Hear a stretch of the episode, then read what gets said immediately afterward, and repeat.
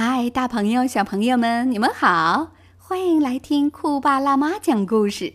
同时，大家也可以通过微信公众号“才艺家”，才能的才，艺术的艺，家庭的家，收听我们更多精彩的内容。今天辣妈带来的故事名字叫做《吃黑夜的大象》。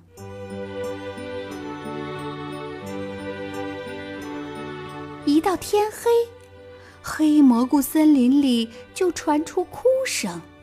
小熊多多会把头扎在熊妈妈的怀里哭，一边哭一边说：“呜，我怕，我怕。”小猴淘淘会拉着妈妈的手，哭着说。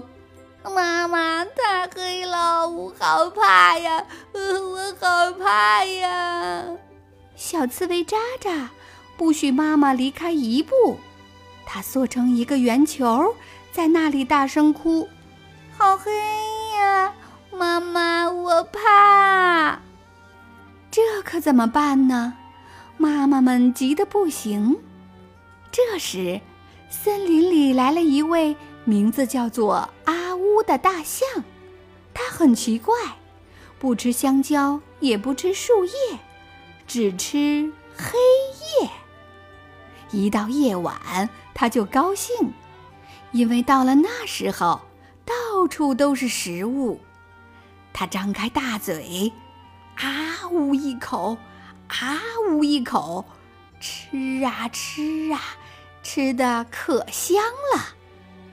小熊多多的妈妈听说大象阿乌来了，就找到他说：“哎呀，森林里的小动物们都怕黑，你来了可真的太好了，请帮我们小动物们吃黑夜吧。”大象阿乌说：“好啊，我爱吃黑夜，黑夜比香蕉还香呢。”这天晚上。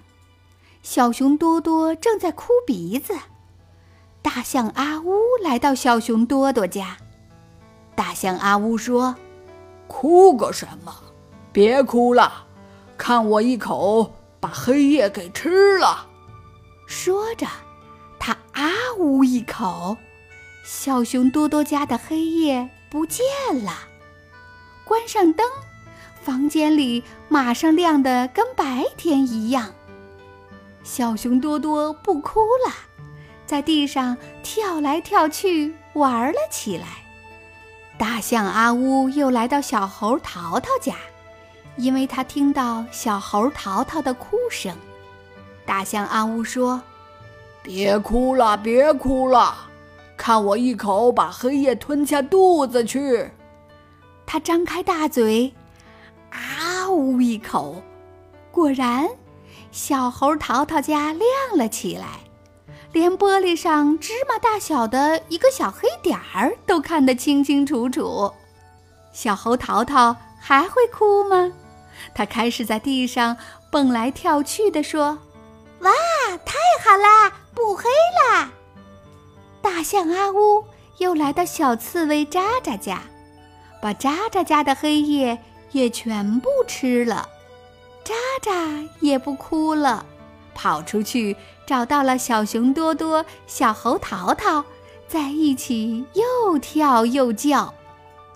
大象阿呜在森林里一边走一边啊呜啊呜地吃黑夜。湖边亮了，小路亮了，樱桃林里亮了。森林里亮得像白天一样。大象阿乌吃了很多黑夜，他拍着鼓鼓的肚皮说：“嗯，吃的太多了，太饱了。”他躺在床上睡着了。从这天起，森林里没有了黑夜。黑夜也像白天一样亮亮的，小动物们能接着玩儿。这些小动物的妈妈们谁也不能睡觉，他们要给小动物们喂奶，看护它们。几天过去了，森林里出了大麻烦。大白天儿，小熊多多在森林幼儿园里，他上着课就睡着了，呼噜声把黑板都震得掉在了地上。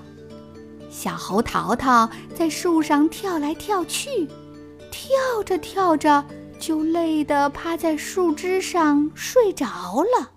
扑通一声，它掉进了湖里，咕咚咕咚咕咚，喝了好多湖水，才哭着喊着爬上岸来。小刺猬渣渣在草地上捡大枣，走着走着就睡着了。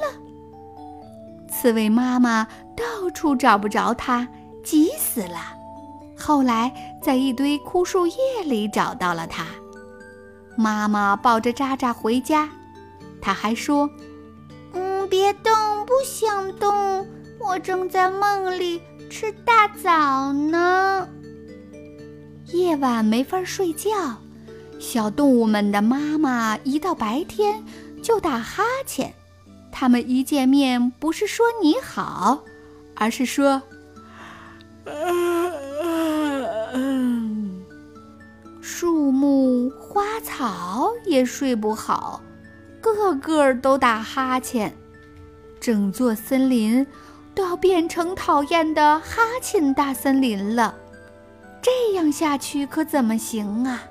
小熊多多的妈妈找到了正在睡觉的大象阿乌。使劲儿地把它推醒，说：“阿乌啊，请你把黑夜吐出来吧，不然这座森林可就麻烦了。”大象阿乌摸摸肚子，说：“那好吧，只不过我没想到你们还离不开黑夜呀。”这天夜晚，大象阿呜来到小熊多多家，它啊呜一声。把黑夜吐了出来，小熊多多家的夜晚变黑了。熊妈妈和小熊多多安静地睡着了。大象阿呜又来到小猴淘淘家，啊呜一声把黑夜吐了出来。小猴淘淘和妈妈也睡着了。就这样。慢慢的，大象阿乌把所有的黑夜都吐出来了，森林里又恢复了原来的样子，大伙儿都在甜美的梦中睡着了。